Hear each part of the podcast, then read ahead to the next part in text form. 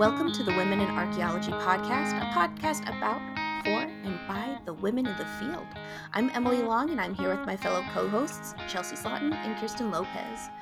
We are very excited to be joined by archaeologist and author Sins of the Shovel, Looting, Murder, and the Evolution of American Archaeology, Rachel Morgan. Rachel, thank you so much for joining us today. Thank you so much for having me. Well, we are thrilled to have you here. We're thrilled to talk about your book. Um, but before we dive into all of that, can you tell our listeners a little bit about yourself? Like, where'd you go to school? What are your interests in archaeology? That kind of thing. Sure. Um, so I started out at the University of Alabama at Birmingham, where I majored in anthropology and history. Uh, then I moved on to the University of York in the U K, where I got a master's in medieval archaeology. And then I came back to the States, uh, started working in the field. Um, and I uh, have since then uh, bounced around the Southeast quite a bit uh, and am now on sort of a lab role for the first time. And um, I just really love archaeology. I love the history of archaeology. I love uh finding weird material culture things to obsess over. And uh, so uh, it's just a very uh, wonderful field that I'm grateful to be part of. That is so cool. Um, and I, are there different areas that you're hoping to explore um, more as you're doing more writing and more work as you're uh, you're doing more and more research? Because I think I saw you, you've done a lot of Viking research.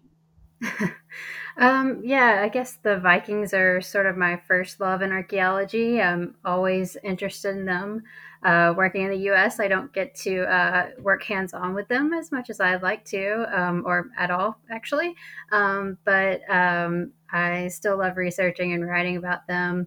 Um, yeah, I uh, am just uh, easily interested in pretty much anything in the um post-contact uh, area of archaeology. Um, so uh, it's very uh, easy for me to uh, get interested in anything new. Um, I love geophysics. Uh, yeah, um, yeah, my interests are all over the place, really.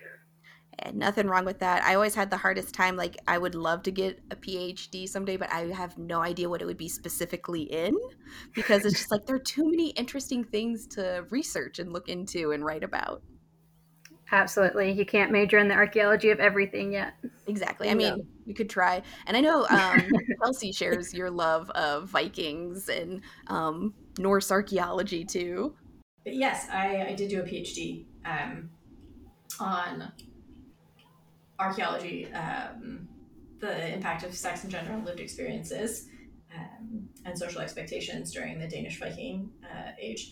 And before we get started down that rabbit hole, because that is not what we're here to talk about today. I know, but Vikings are so cool. Uh... Vikings are so cool, but I will derail the conversation. So that's all I'm going to say on that. But yes. I think, okay, yes, I guess, I guess we won't talk about Vikings.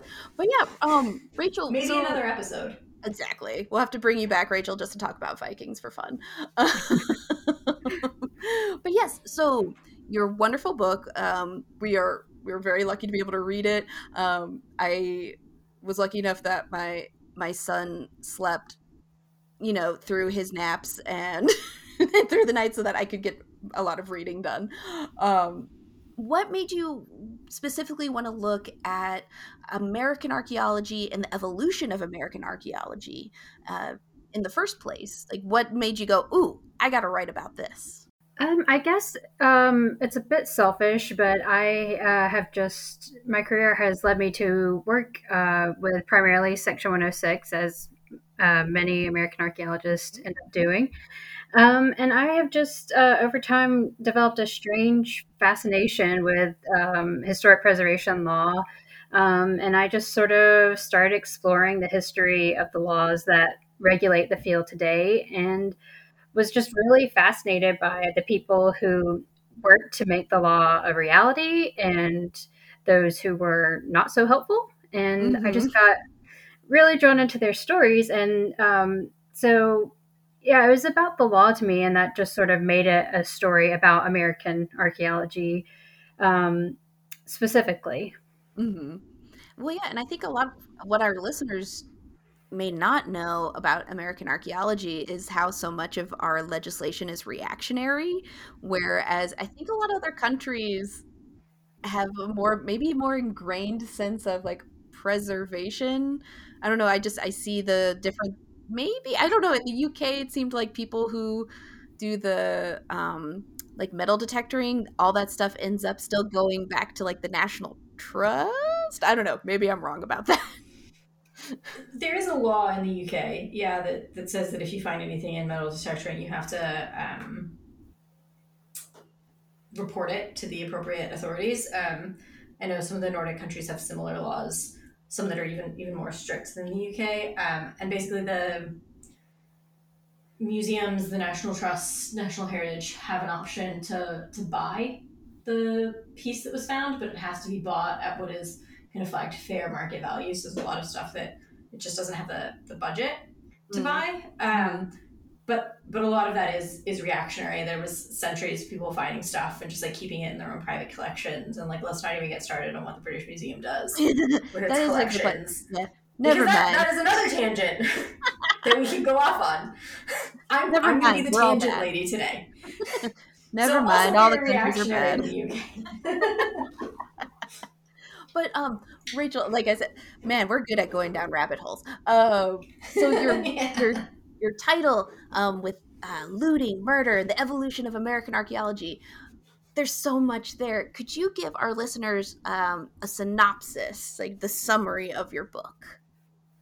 Sure. So um, the book starts out uh, following uh, two cowboys, uh, one named Richard Wetherill, who is uh, sort of one of the primary focuses of the book.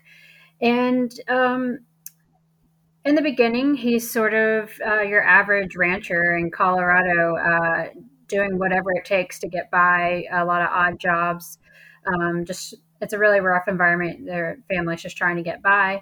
Um, he stumbles into the cliff dwellings of Mesa Verde, and um, becomes a, um, really enchanted by both uh, the archaeology as a source of um, interest, but it also becomes a source of profit. So um, that's sort of two lines that are followed throughout this book. He is interested in what these things um, represent about the past and the people of the past, but the Uh, artifacts also become commodities to him.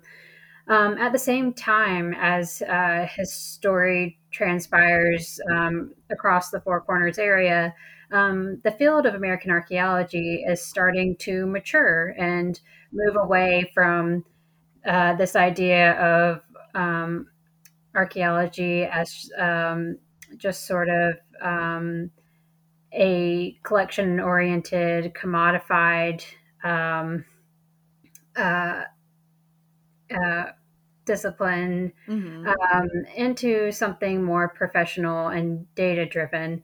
It's a very slow, uh, uh, messy evolution, um, but uh, the book follows uh, these two lines of a person as they make their journey through an unregulated archaeology and a field as it's trying to mature into something more disciplined. Very nice. And I do love uh, um, the fact you use the Wetherills and more specifically Richard as a way to, as like a contextual theme throughout the entire book to place archaeology into, and you keep kind of, you draw back to them with each evolutionary stage of archaeology, where it's like, okay, we started with this looting, and now we've got ethnology, and now we've got the Bureau of Ethnology, now we've got this expedition, now we've got the Smithsonian, and, and I'll keep tying it back to um, the Wetherills. And through all of that, with with Richard and then the evolution, was there anything that really surprised you during your research? Oh, uh, quite there's a, a bit. There. um, yeah, there's a, a lot of scandal and shenanigans um, mm-hmm. in the history of archaeology.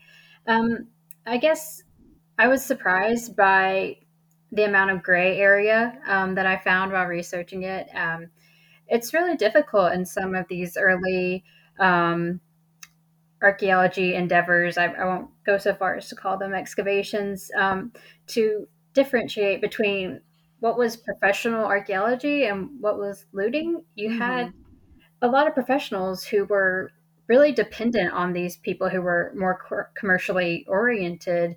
Um, they they relied on them as tour guides, as field workers, um, as sort of guardians of these places. Mm-hmm. Um, and so you have the situation where museums and universities were often in cahoots with the looters. Um, and I, I guess I uh, had more of a present day perspective in the beginning, and I, I just expected a, a finer line to be drawn between the two. But in the early days, uh, nineteenth century, um, things were really blurred.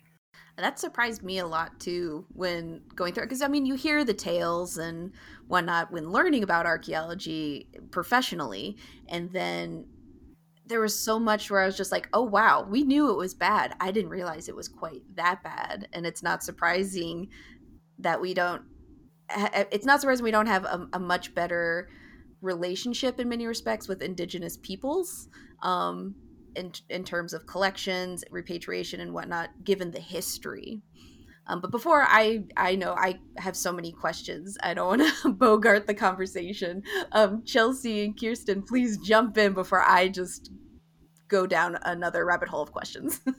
it's, it's great, Emily, particularly because um, the American Southwest is definitely the place that you love, right? Yes. Like, I mean, you talked about Chaco Canyon and Mesa Verde, and so it, it absolutely makes sense that you're the one who's like gung ho. Um, so I, I will say one of the things that I was really struck by, and I don't know whether this was in, intentional or not, but by kind of constantly bringing it back to the people. Um, I think it did a really good job of like h- humanizing, um, you know, the decisions, what was going on. And like, it's really easy to, to look at the past, as, as Emily was saying, with like the lens of the present, um, and expect things to be as clear cut as they are, or to look at the past and be like, oh, well, like that would never happen today because X, X, Y, and Z. Um, I, and I did really like that you kind of brought it back to people. It makes it a lot more human, relatable, um, definitely more engaging. Engaging, yeah. Absolutely, particularly because like sometimes when you start talking about like Section one oh six and legal things, you can be like, oh, well, that's really dry. I'm going to shut my brain off now. Yeah, it puts so much of its development in context. Um, the hum- the humanization of everything, as far as like, well, shitty, yes, but also not out of place and not unexpected. You know, just talking about how the universities were and in many ways still are, as a side note, uh, to, um, to the shenanigans, to the things goings-ons. So, I mean, this was also the era where, like, Um, and they, they, you do a really good job at nodding to other developments in society and science at the time. So it's kind of like, this is also the age where like grave robbing was a way of going about doing your dissections to learn about how the body works. Like just the, the moral lines that we have today didn't really exist then. They were very different, and reminding the reader of that regularly is a really awesome thing that I, I noted that you do throughout the book.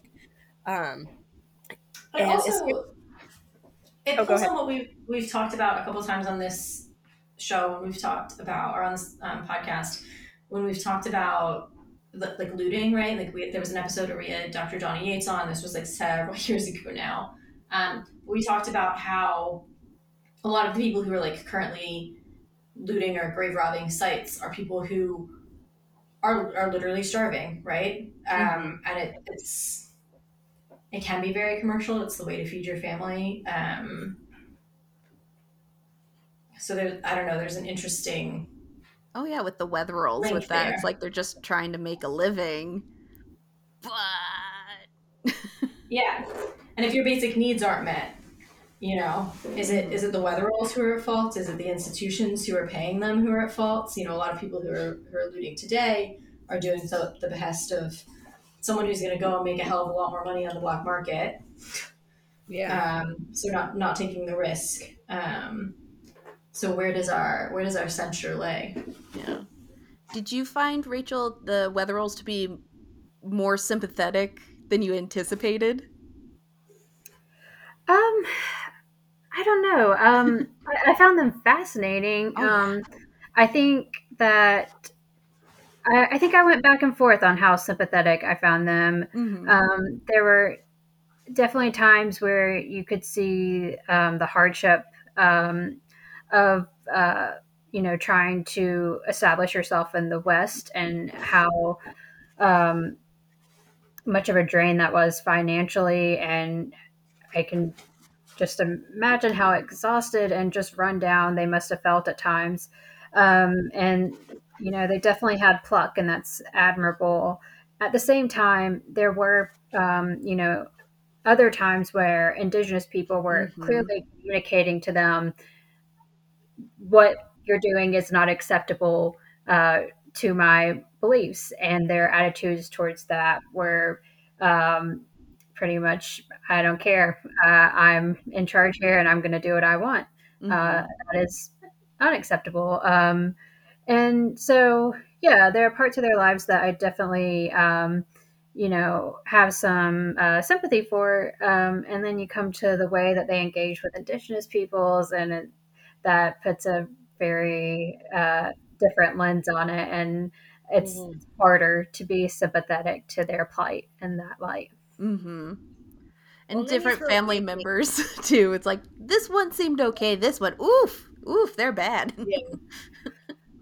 Mamie was a character, man. Like, oh, yeah, Richard oh Wetherill's wife. Yeah, I, if if I'm pronouncing that correctly, that's how I was reading it in my head. Um, was just every everything that she said, and I'm so glad that you included her like weird off the cuff, like random stories that made no sense whatsoever. As far as like. Wow, what an imagination. And like she was just like almost a, a I don't know if I'd really call her a comedic relief per se, but it's almost just a like, caricature. Yeah, a weird quirky person involved in the corner that's like calling out these random stories, and you're like, okay, you are you're like there's there's something else going on, you know, with her that I'm kind of fascinated by, but just like how she plays into everything and then ends up, you know, it just the discussion, also some of the the descriptions of the characters of the two that you see through like little Richard's eyes is very different. Mm-hmm. Their son, um, little, their yeah. little boy. Mm-hmm. Yeah, they're which um how I was curious because like how did you find the interview with him or interviews? I don't know, like that uh, we'll have to, we'll have to get into that on the, the next round, but I'm I'm intrigued with the in the firsthand accounts that you've integrated into the book um, and where you found those amazing sources. Yeah, absolutely. Uh, happy to share. Mamie is uh, worth an entire book herself. Fantastic. Wonderful. Well, we can um, come back to uh, Mamie when we get back, um, and looking forward to just talking more about the different sites and um, your your wonderful descriptions of legislation and just all. There's so much to talk about with the book, and I can tell. It's going to be uh, one of those episodes that hopefully we don't talk too much for you because we're just so excited about the book. uh, but yes, we'll be back. Did you know that we have a blog? Check out the Women in Archaeology website for a variety of blog posts as well as past episodes. Interested in supporting the podcast? From the website, you can check out our Patreon account and learn about the different ways to help support the blog and podcast. We can give you a cool sticker in return. Again, thank you for listening. Welcome back to the Women in Archaeology podcast. Uh, we have the wonderful Rachel Morgan with us talking about her book, Sins of the Shovel, Looting, Murder, and the Evolution of American Archaeology. Uh, when we ended the last segment, we were just about to talk about the interesting, unique, practically a caricature, um, Mamie Wetherill, uh, Richard, Richard Wetherill's wife, um, who went on all these adventures with him um, and helped set up shops and trading posts and everything. And um, Rachel, we'd love for you to talk about her a little bit, and um, especially her role in a lot of these expeditions that she's one of the major, archae- uh, I mean, in quotes, recorders of archaeology, um, and a major part of our record keeping. Please yeah. dive on in. yeah. Mamie is uh, a really fascinating person. Um, she is little more than a teenager when she meets thirty something year old Richard. Um, and he gives her a tour of um, Chaco Canyon and some of the cliff dwellings in Mesa Verde. And um, then Uh, just after that, uh, they are married, and she's on the road with him, uh, going to all of these amazing places on his uh, archaeological endeavors. And she does a lot of the recording uh, during their um, uh, endeavors in um, uh, the Four Corners region. So, uh, you know, her records are something that uh, archaeologists are still using to kind of piece together the past. Um, so in that regard, we're lucky to have her contributions to the field. Um, and then there's this other side of Mamie. Um, when you're reading her um, uh, interviews and uh, her reminiscences of the past, um, I think one historian called her a fantasist. Um, she she kind of that's a word um, for it. She has these uh, this tendency to exaggerate her experiences, if not make up things. Um, for instance, she says as a child she met Geronimo, and they like struck up this friendship that lasted for years. Um, she. Uh, says at one point that she was kidnapped by um, some Native American people. There is not uh, any support that I found in any other written record for that. Um, in other places, she says that she uh, was, uh, you know, quotes, baptized uh, by the Navajo community as one of their own. Um, I, that is not supported either. She has, which would be um, surprising given their treatment of indigenous peoples a lot of time. Yeah, I think it has far. These stories have far more to do with um, she her sort of um, role in archaeology sort of came to an end in her thirties uh, when her husband was murdered. And at that time, there was a lot of judgment passed um, against her. Um, and she sort of um, falls off the record at that point. And nobody really talks to her about the past until she's um, an elderly woman and people want to know about Richard's contributions to the field. Mm-hmm. And that's where these um, sort of fantastical stories start coming up. And so, you know, it seems a bit of a reaction to, um, she has this awareness that people have said things about her that offend her, and she really wants to put herself in a different light, and she goes way over the top with it. And it makes it difficult um, because her um, writings about the, you know, quote unquote archaeology that was going on are helpful Um, details to understand what happened in the past, but her tendency to exaggerate and sort of make up things make it really difficult to um, rely on her as a um, reliable witness to the past. Mm-hmm.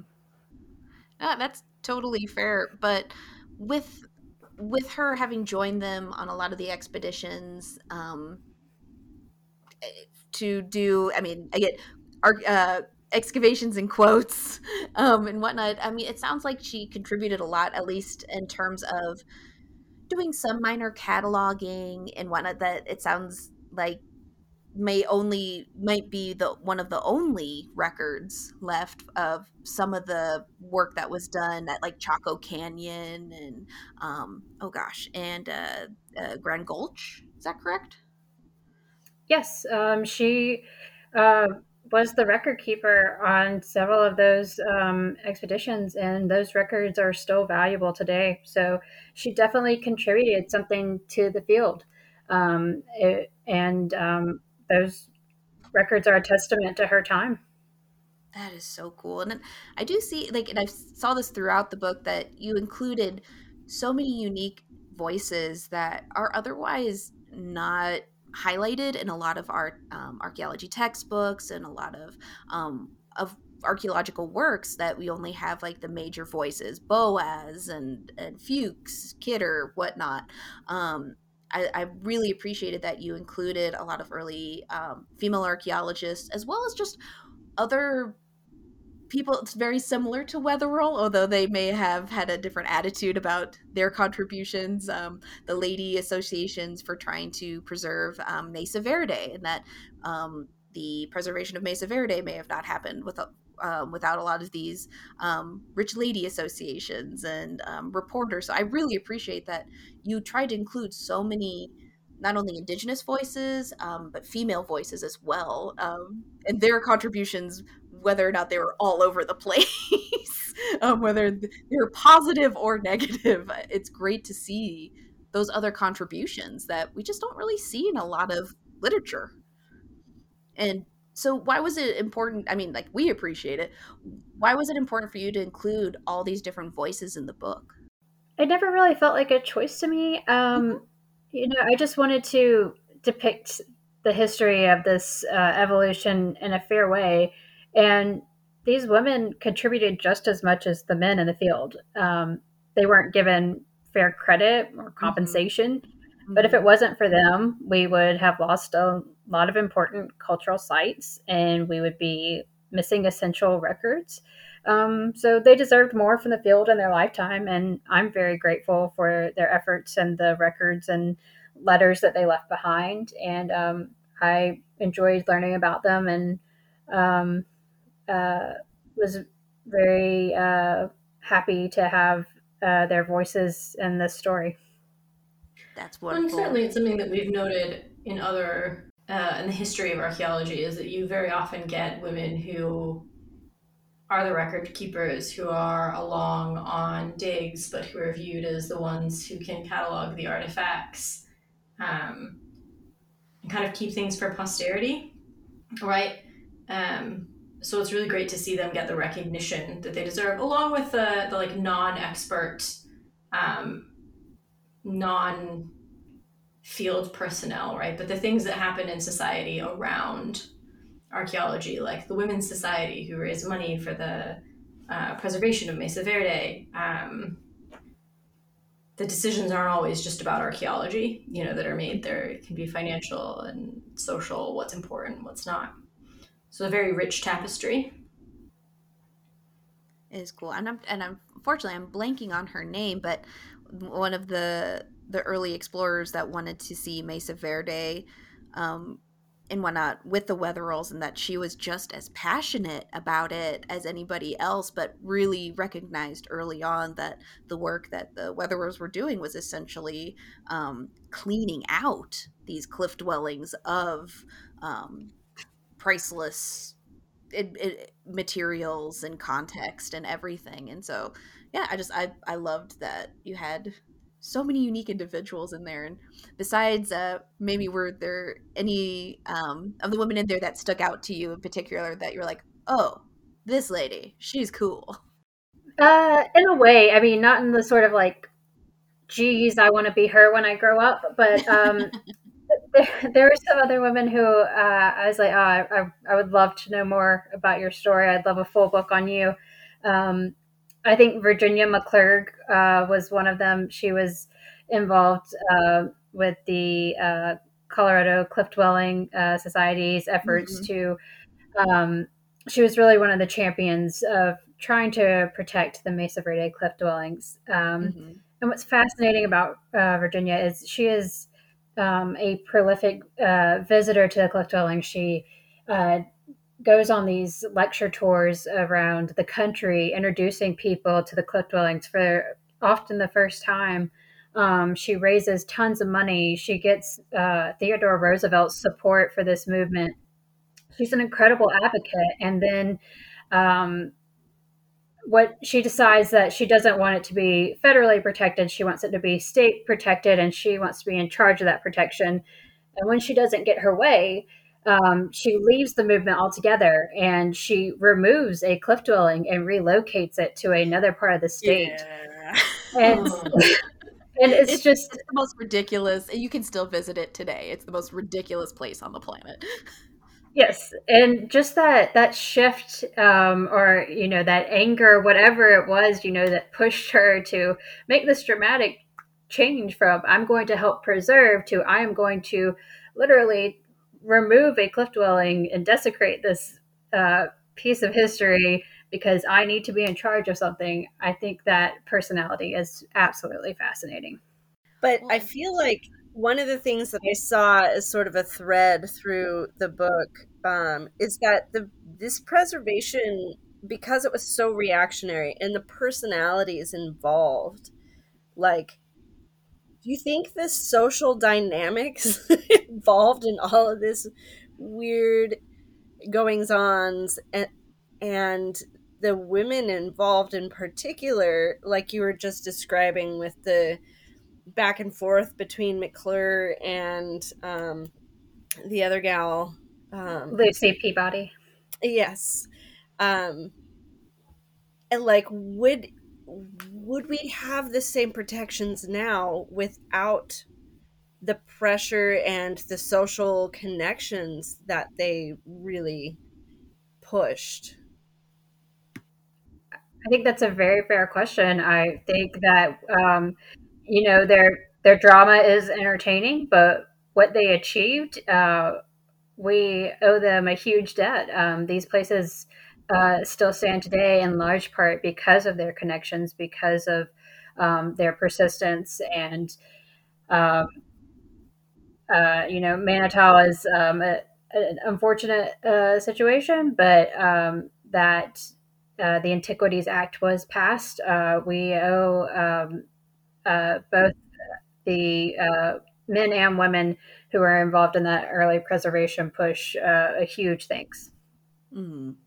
And you could say a great um, big push for the uh, National Historic Preservation Act was um, a lot due to uh, Lady Bird Johnson. And so just like pe- women who were passionate about the past, wanting to make sure something happened to preserve these places.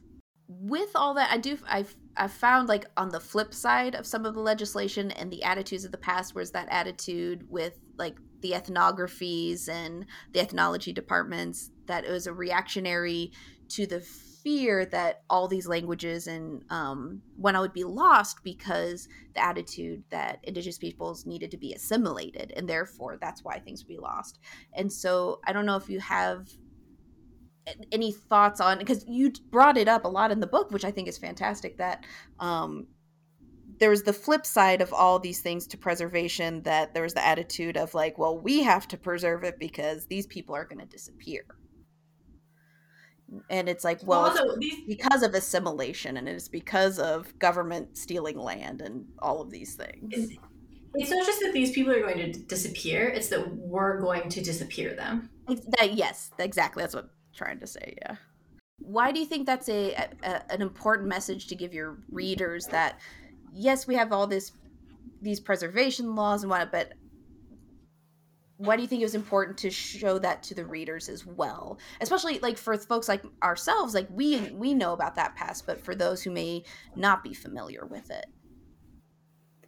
Yeah, I guess to me um it was important that um I made clear that these archaeologists and anthropologists, they did things that we would not do today, that we have a hard time sometimes understanding today.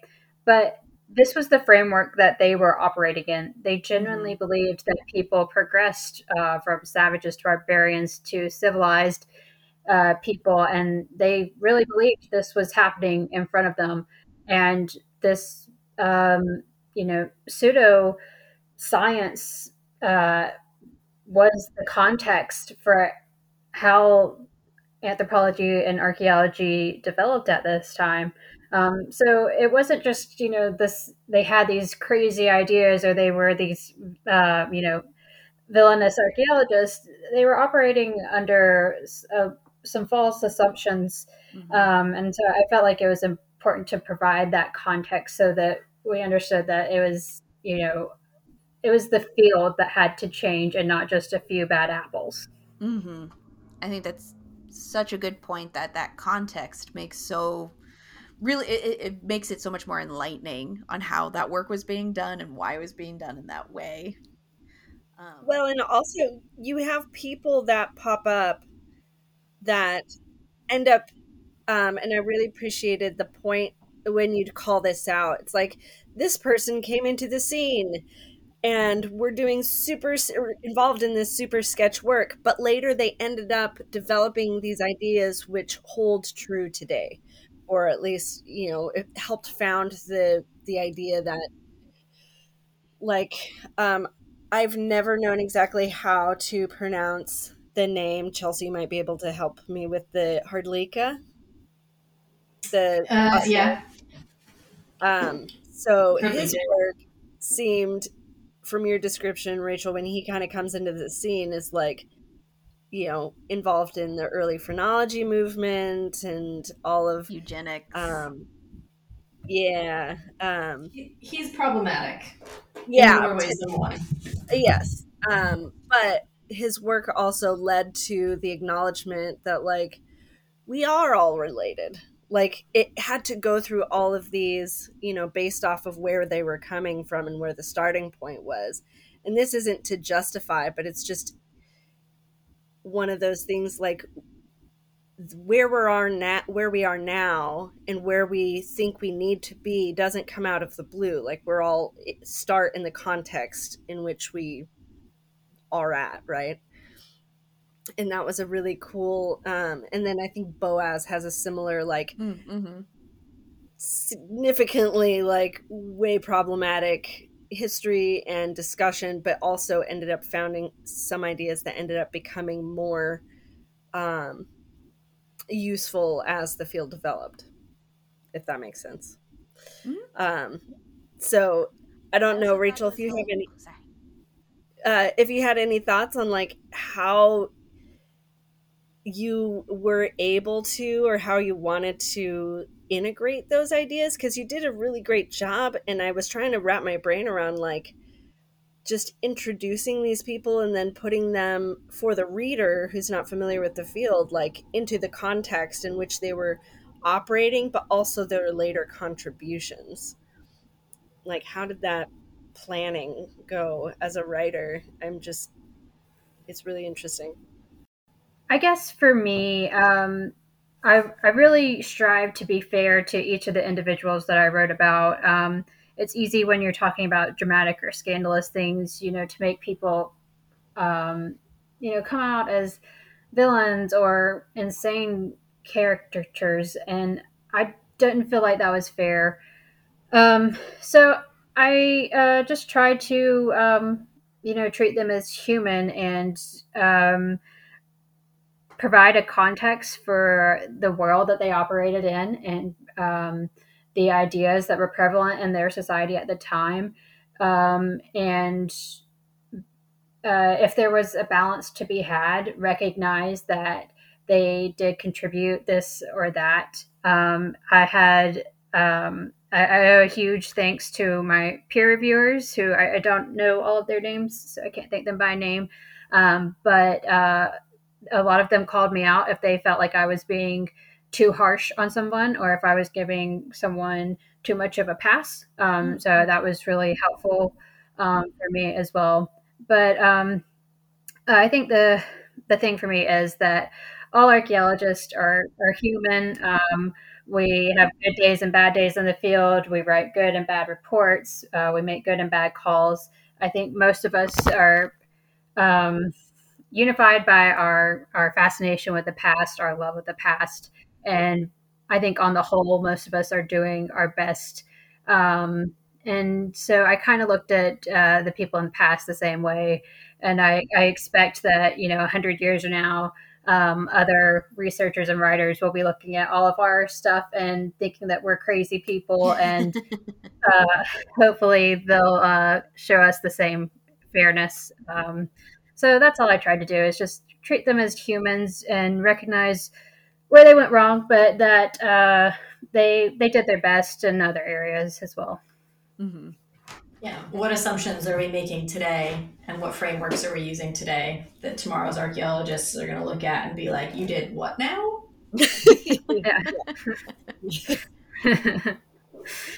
Absolutely. Because you know what's going to happen, right? Because humans are human. Absolutely. Exactly. Well, on that note, yes, let's hope that uh, future future archaeologists treat treat us all with a little empathy and understanding. Um, when we come back, we're going to talk um, a little more about uh, the history um, with uh, Indigenous peoples and the archaeology that was um, done with and without them, and, and so on and so forth. So we will be back. Have you ever thought, I sure would love to have the Women in Archaeology logo on a shirt, magnet, hat, and sticker? Well, you can get all of that and more from the Women in Archaeology spot on Redbubble. Just search for Women Archies on Redbubble to find all of our fun designs, like our Romanesque bust wearing headphones or groovy bubble letters spelling out Women in Archaeology. All of the proceeds help pay for our website and podcast platform subscriptions. Thank you for your support. Welcome back to the Women Archaeology podcast.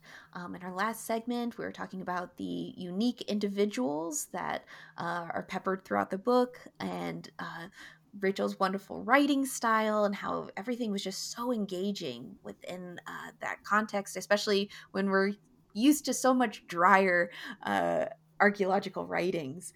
Um, on this segment, we're hoping to talk a little bit more about the um, Indigenous peoples that you wrote about throughout the book. And again, thoroughly appreciate um, including so many of the voices that are otherwise typically not mentioned in a lot of archaeological writings, as well as taking a good look at the um, like the Navajo workers um, at Chaco Canyon, who were employed to excavate, and typically at a much lower rate, um, and who were not always treated uh, particularly well, especially with their belief systems. Um, so if you could talk about um, the different people you wrote about in the book, the different Indigenous um, peoples, and why why was it so important for you to include them? I mean, obviously, we're very happy you did, um, just interested in you telling uh, uh, the listeners about them. Yeah, I mean, uh, if you literally look at the pictures from the excavations at the time, um, it is primarily um, the uh, Navajo individuals who have a shovel in their hands.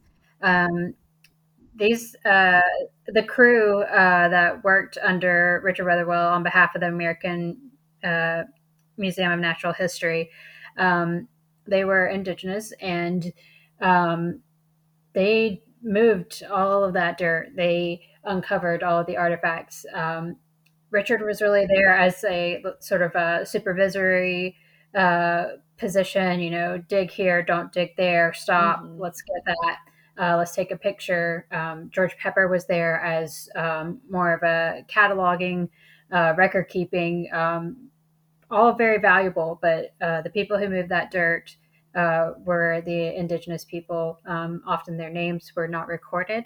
Um, mm-hmm. No credit was given to them in the reports. Um, and we still have a bit of that today. Um, you know, there's plenty of field techs who don't get their credit. Um, uh, but uh, th- this um, this relationship was really due to um, sort of the uh, uh, racial um, dichotomy of the time. Mm-hmm. And um, the people who were in power in these excavations were white men, Uh, the people who were doing a lot of the labor um, were not compensated as much. They were indigenous peoples. Uh, sometimes they were um, uh, from Latin America, um, and uh, they were uh, they received uh, smaller compensation. They received little to no credit, um, but none of this work would have happened without them. Mm-hmm. It seems like a similar thread throughout archaeology, throughout the world, where we see with like the um, excavations of um, Tutankhamun's tomb, where it's like the workers are only now being highlighted. Yeah, definitely. Um, it's it's wonderful that um, we're recognizing the contributions of those people now. Um, it's uh, it's one of our uh, deep scars that uh, we didn't do it in the past, but mm-hmm. um, glad to see that things are changing. Mm-hmm. And I appreciate that you put throughout the book too that there was a lot of pushback um, of tribal members saying, we don't want you to be excavating, we don't want you to be doing this, um, along with those who were like, well, if they're gonna do it, we might as well try to be there when it's happening. That there was this, you know, kind of back and forth.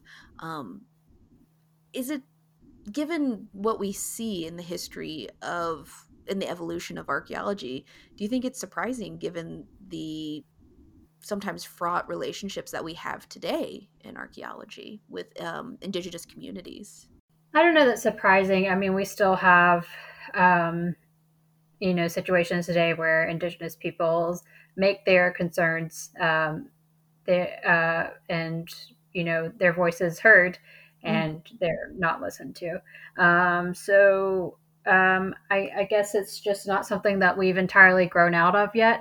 Um, so I guess not super surprised, but I, I guess what surprised me was that, um, I was able to find, uh, the records of, uh, their voices. Um, mm-hmm. um, and, uh, it, it is a bit shocking to see it on paper that, you know, this person told me that what I was doing goes against their belief system, and I laughed at them and went back to work. That is kind of shocking to see, but Uh, not totally surprising.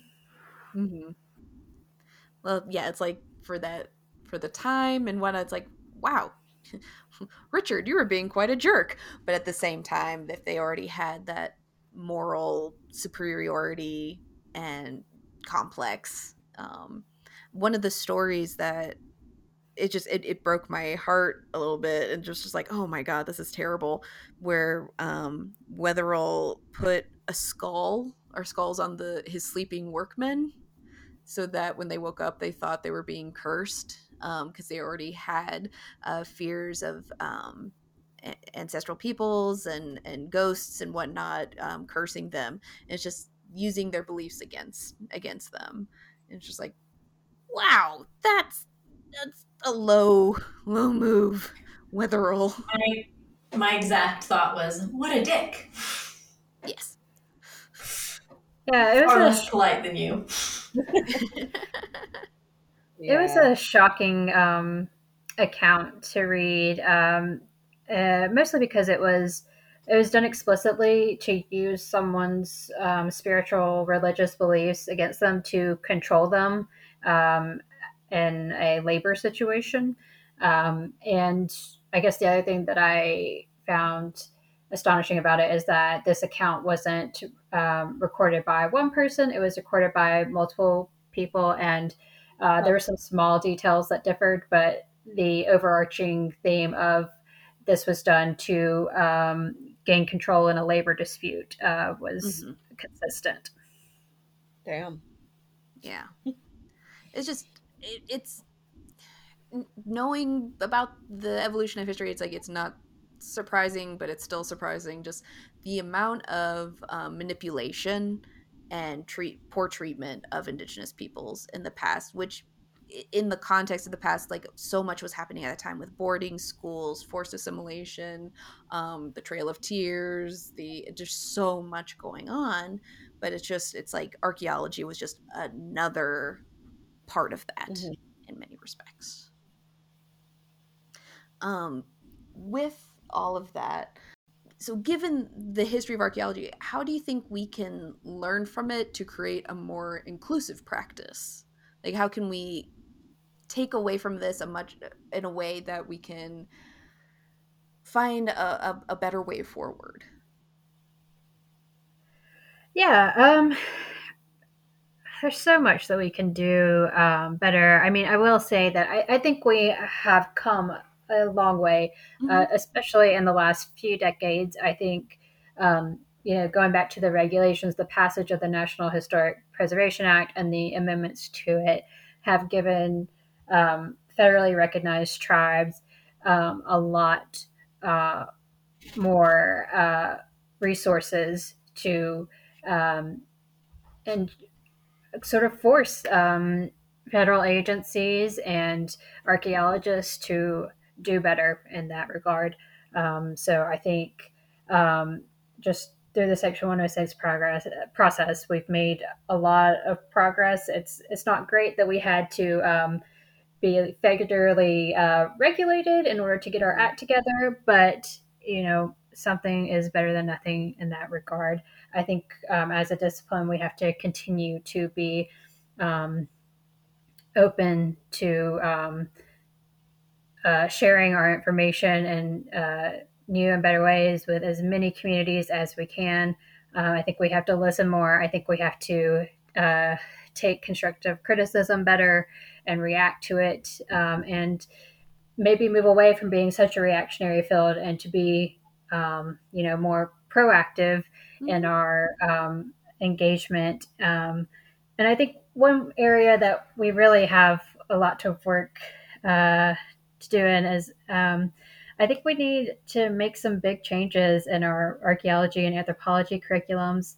Mm-hmm. I mean, if if yeah. students are graduating without ever being exposed to Indigenous perspectives on historic and present day archaeology, uh, if they graduate without an understanding of the history of T I P I S and NAGPRA, or archaeology's legally mandated responsibilities to Indigenous communities, then I think we're doing something really wrong. So I think, you know, we've got to listen and communicate better, but we've also got to make sure that students are robustly educated on this uh, area and uh, before they ever set foot in the trenches. Mm-hmm. And also, I mean, you mentioned that the law protects um,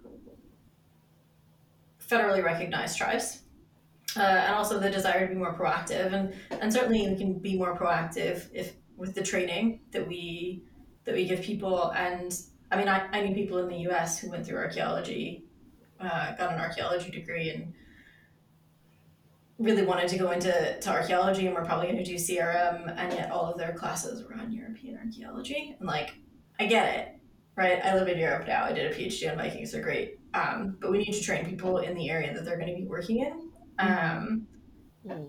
But also like, like, what do you think we can do with the tribes that don't have federal recognition, you know, to, to again, like be more proactive about, um, not just because the law says so, but because it's the right thing to do.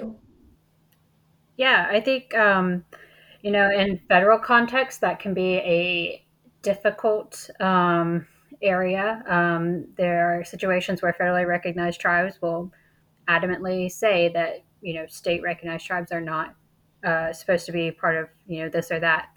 So that can be tricky. I think there is nothing Uh, that legally prohibits any archaeologist from um, uh, reaching out to state recognized tribes or other Indigenous communities or any descendant community um, and uh, having a proactive community engagement program with those communities um, with sharing um, what they can of uh, findings uh, and reports without violating any confidentiality. Um, it, it's a It's one of those areas that um, is very tricky, uh, but uh, they should not be excluded from archaeology um, as we try to move forward as an inclusive discipline. I do have to say, you your description of the Native American Graves Protection Repatriation Act, um, its positives and then its drawbacks and how it works with um, different communities, the pushback of scientists, how it works with museums, the issues with that, I think just very, very well done. Because I do think that is something that's like, oh, well, we have NAGPRA. And it's like, well, it can only go so far. And I know there were the recent changes just here in, in January um, that will shake things up a bit. Um, but it's just, it it's unique that we have this legislation and sometimes it's still not going quite far enough. And it's almost, it's because of pushback from the archaeology community, which is frustrating, um, given that it's like, well, it, our, our, you know, indigenous groups, consultation with groups saying they don't want science, um, scientific studies done on individuals still in collections. We need to respect that. And I, I, there still seems to be quite a bit of back and forth. And I appreciate you highlighting that, because I do think there's some aspects of our legislation where people think, well, one and done, we're good to go, right? Yeah. Well, and they, for even like practicing archaeologists who aren't super familiar with NAGPRA and don't work with it regularly, um, like is in the Northwest here, we don't like, unlike some other areas of the U S, like interacting with human remains is, is not something we do commonly. Mm-hmm. Um, we are heavily involved in, or our procedures heavily involve the tribes, like from, from the time of find. Um, and oftentimes, um, depending on the situation in the tribe, we never touch them, um, which is very different in, in other contexts and in other states and regions. Yeah. Where those relationships are a bit different, but not being familiar with the fact that the way NAGPRA was written, and obviously the changes that you mentioned um, shake this part up quite a bit, is that there's a lot of institutions that are mm-hmm. exceptions or situations to where if the remains are old enough or of a certain, you know, cultural Um, category that archaeologists have placed on it, then the um, you know, descendant community is more vague, or isn't, we aren't able to pin it on a specific group, then they don't need to be re um, uh, oh my goodness, what's the word? Um, I mean, the whole NAGPRA extravaganza is a Quite a, quite a rabbit yeah. hole we can go down for sure. Exactly. So that's that's its own its own thing. But yeah, that's and legislation is never going to be enough, right? Because you have, people have to want to do the right thing. Um, yeah. Because legislation obviously is there to try and have people do the right thing, but if they don't, and it comes in after the fact, yeah, somebody gets slapped with a fine.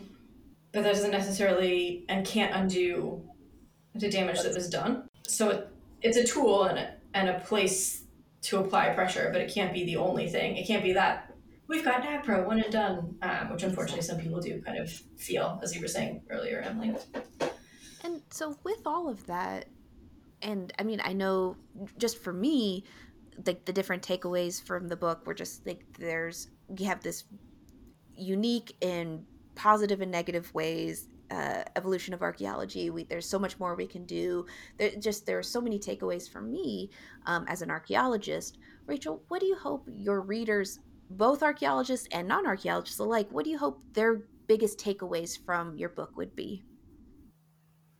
Yeah, um, I definitely, um, you know, there, there definitely are negative and positives of uh, how archaeology has evolved over time. And I hope no reader comes away thinking that archaeology is, you know, this, this terrible uh, thing that, um, you know, we should just do away with it and, um, or anything like that. Um, what I, I hope they see is that we have grown a lot and matured as a field, and that um, we're, uh, you know, working to understand the past and new and better ways uh, every day. Um, uh, there are so many hardworking, passionate archaeologists out there doing really uh, incredible work. Um, and uh, I think they're making the field a better place every day. Um, I hope the readers will take away that um, we are really, really lucky to have the historic preservation laws that protect the past mm-hmm. today. Um, it has really uh, made us into this field that is um, such a different place to work in, and um, so uh, much better at preserving the past and being more inclusive. And so I hope that um, readers will come away with a little bit of an understanding of why we need these laws, why they're important, and uh, how important it is to uh, continue to safeguard those uh, uh, regulations. Mm-hmm. Well, and on an important note, where can people purchase your book so they can get these takeaways? yeah, um, Sins of the Shovel is uh, it's out there. Uh, you can get it on Amazon, Audible, um, Barnes and Noble. It's it's out there. Uh, Google will show you the way. Excellent. I was yes, able we'll to definitely find link it. to all of it. Yeah, I was able to find it at my local uh, bookshop. So you know, check out and support local where you can. And yes, I was happy to see it was even. library um that but there's already no joke there was already a wait list of ten people ahead of me, and I was like, well, I'm going to Amazon, and I was just so happy to see it's already, you know, there's the interest is there, and already all these different libraries to have copies. But yes, Rachel, this it's such a fantastic book, and I I got it super easily from Amazon. um Kirsten said she was able to get it very easily at local bookshops, so people, check it out. It is a fantastic book. It's great for archaeologists and non-archaeologists alike. I thoroughly enjoyed it. So seriously, thank you so much for coming on and talking about your book. Um, I wish we had more time because I still have a list a mile long of things I wish I could have asked you. yeah. Thank you guys so much for uh, letting me uh, join you, and thank you for all the work you guys do highlighting the role of women in archaeology. Oh, well, thank you. There you go. Um, if our listeners, if you are interested in checking out our other blog posts, our other podcasts, you can find everything at women in archaeology dot com. You can contact us if you want to come on the show. If you have um, ideas for topics, you can contact us at women in archaeology at gmail dot com. You can find us on Tumblr. You can find us on Blue Sky and Instagram, all the different social platforms except for Twitter. Um, just search for The Women in Archaeology and you will find us. Uh, remember to rate, review, and subscribe to the podcast, and you can find us on Patreon. That helps support the website and to help us keep doing what we do.